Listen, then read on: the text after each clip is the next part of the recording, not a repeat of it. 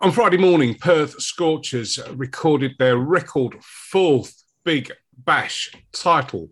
Uh, and leading the charge at the final was the man himself, big friend of 19 on out, Mr. Laurie Evans, who joins us now from his chauffeur driven limousine. Morning, mate. I wish it was a chauffeur driven limousine. It's my wife driving me to, uh, driving us back from nursery. So we just dropped our little boy off at nursery. So yeah, how you doing, mate? All good? All good, all good. Really proud to see you performing so well out there, and um, what a performance in the final! Seventy-eight not out of forty-one balls, and man of the match or player of the.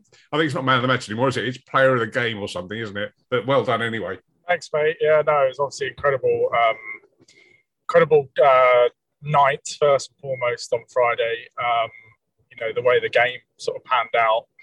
Um, we were uh, under the cosh, I should say. Um, you know, from a good side, um, who we'd beaten easily three times during the tournament. Um, but you know, finals do funny things, and, and they bowl really well, and the wicket wasn't great. So um, obviously, I came to the wicket, and it was a bit bit of a different um, scoreboard than what I've been used to throughout the tournament but obviously to get a partnership going with um, AT, who's been so good the whole way through, he's captained brilliantly, and um, he's just been all around brilliant, brilliant player. So um, yeah, no, really good, really good night personally, and you know for the team we deserved it.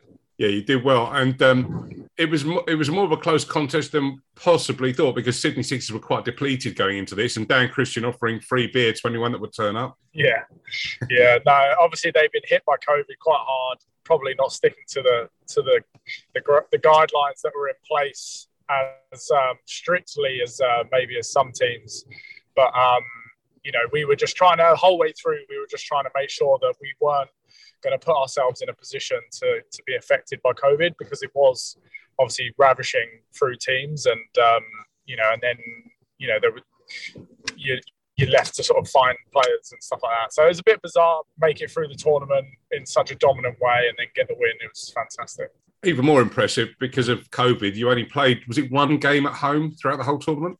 Yeah, so we played the first game at home. Um, so I, I flew into Sydney two weeks before to do my sort of, it's not quarantine, but I had to be in the country for two weeks before I joined up with the, with the team. Um, that was just a big bash rule, not a government thing. Um, and so then a five hour flight straight into a hotel because obviously Perth's under lockdown. We weren't allowed in technically, um, straight into a hotel, uh, slept straight to the game, straight back onto an aeroplane, straight back over another five hour flight. So pretty mental 24 hours to, to my first game, but um, the Optus was incredible. What an amazing stadium. Um, and I'd love to get back there and play some more games. Is it even better than uh, Billericay Cricket Club as in terms of a, a place to play? Nah, nothing compares to Billericay. um, but yeah, I mean, COVID. I mean, how is it? You know, you're all living in the bubble. Uh, how did you pass your time? Are there any uh, tournaments going on, table tennis or Call of Duty or any of that kind of stuff? There was a bit of Call of Duty about. I didn't. I didn't take my uh, PlayStation, so I had to borrow other people's. But um, I played golf, mate. I was allowed to get out and play golf. Oh wow! We just weren't allowed. We just weren't allowed to play uh, to eat or meet anyone inside or anything like that. So it was all, you know, takeaway food or making your own food. Um, so uh, it was it was it was tough at times. Obviously, not being able to take family over as well, you know, was was difficult. Two and a half months away from them over Christmas. Um, you know, I missed my son's birthday, um, things like that. So yeah, not not not an easy time, but made made better by the fact that obviously we were playing some good cricket.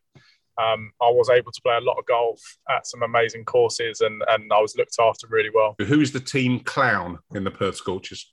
Team clown, probably um, oh, probably AJ Tye with his selection of socks. he has the most outrageous selection of socks, um, and uh, yeah, no. So I would probably have to say AJ Tye is is a guy that you know everyone likes to get around. He's he's a you know he's a great team man. You need you need people and characters like that who can um, you know who can offer you know a bit of a laugh and a joke and and create a bit of uh, an environment.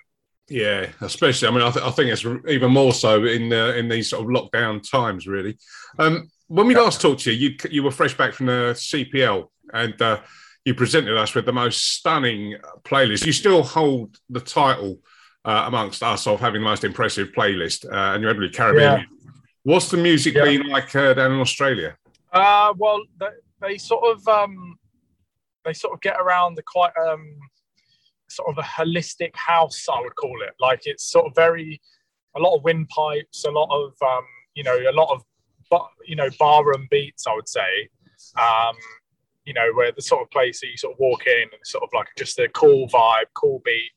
Um, but then they do also love, you know, I would say I was trying to get him into um, a bit of UK garage, and um, you know, the the album I love at the minute is is Dave's new album. So um, you know, I, I and, and actually there was a few big fans of Dave and some um, some grime and stuff like that. So yeah, no, it was it was it was a good like we had some good playlists in in the change rooms.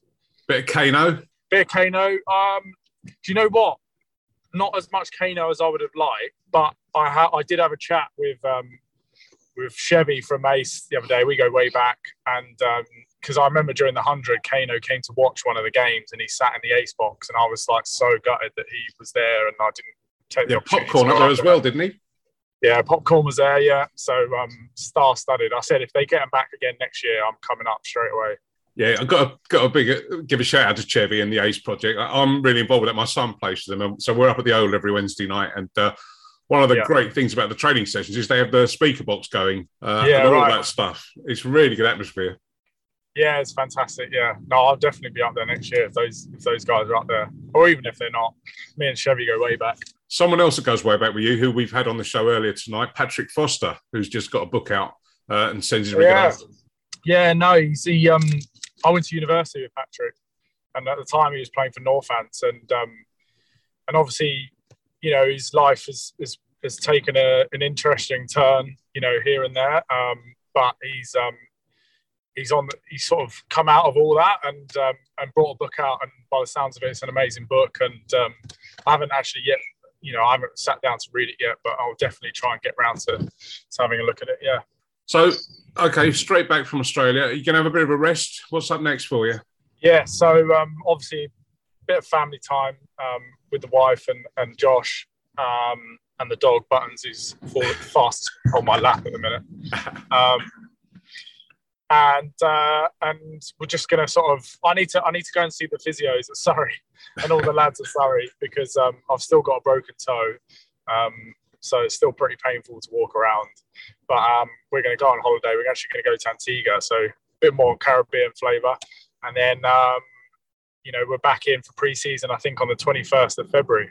Oh wow, yeah. Well, enjoy your holiday. Yeah. Antigua's lovely. Thanks, uh, yeah, uh, will England be out there when you're when you're on holiday, or you just avoiding cricket? I'm not sure. I think I think they're back by then. Um, I think um, I'm trying to work out if the under 19 World Cup will still be going on, but because um, if that you know if they're around, I mean, I, we're we're going to be not moving from um, from no. the beach. So, um, I won't be going too far and wide to to suss out some cricketers. That's for sure.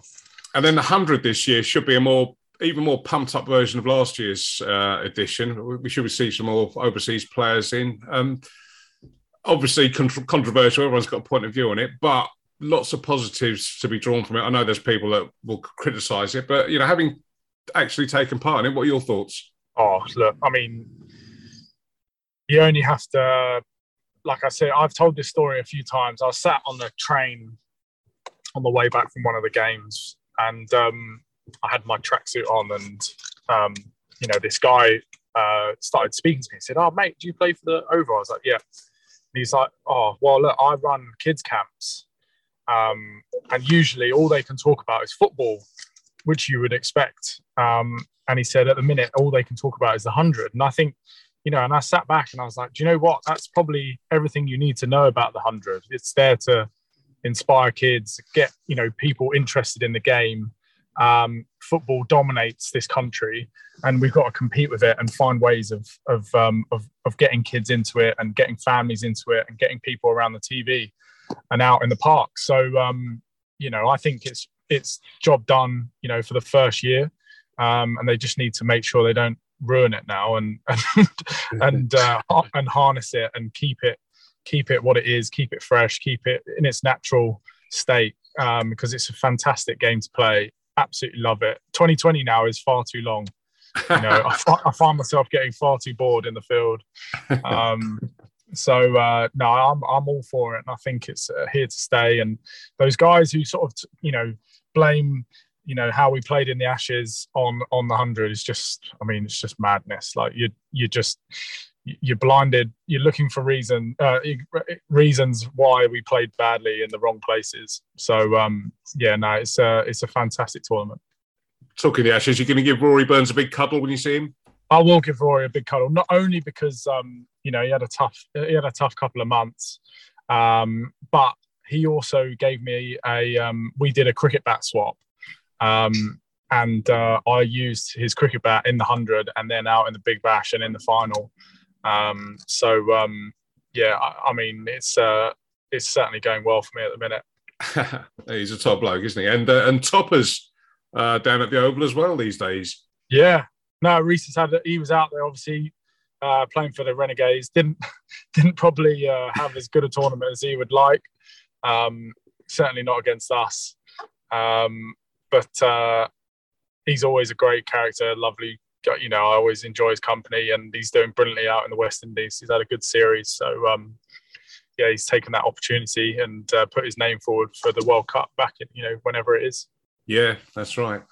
Right, I'll let you crack on. Um, really good to see you. Really good to catch up. Um, before you go, you know the rules on this show. Um, music. What do you want? Name me a track.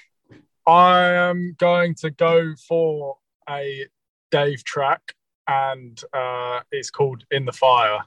Um, and I think it's uh, sensational. I think the whole album's awesome. Um, I absolutely love it, and I hope he loves cricket because if he does, you should definitely get in touch. yeah, we'll, we'll get him on the show. All right, uh, Big Bash winner, all round legend, top bloke, and massive friend of 1998. Laurie Evans, uh, put your feet up, enjoy the beach, and uh, spend a bit of quality time. It's well earned, mate. Cheers, buddy. All, all the best.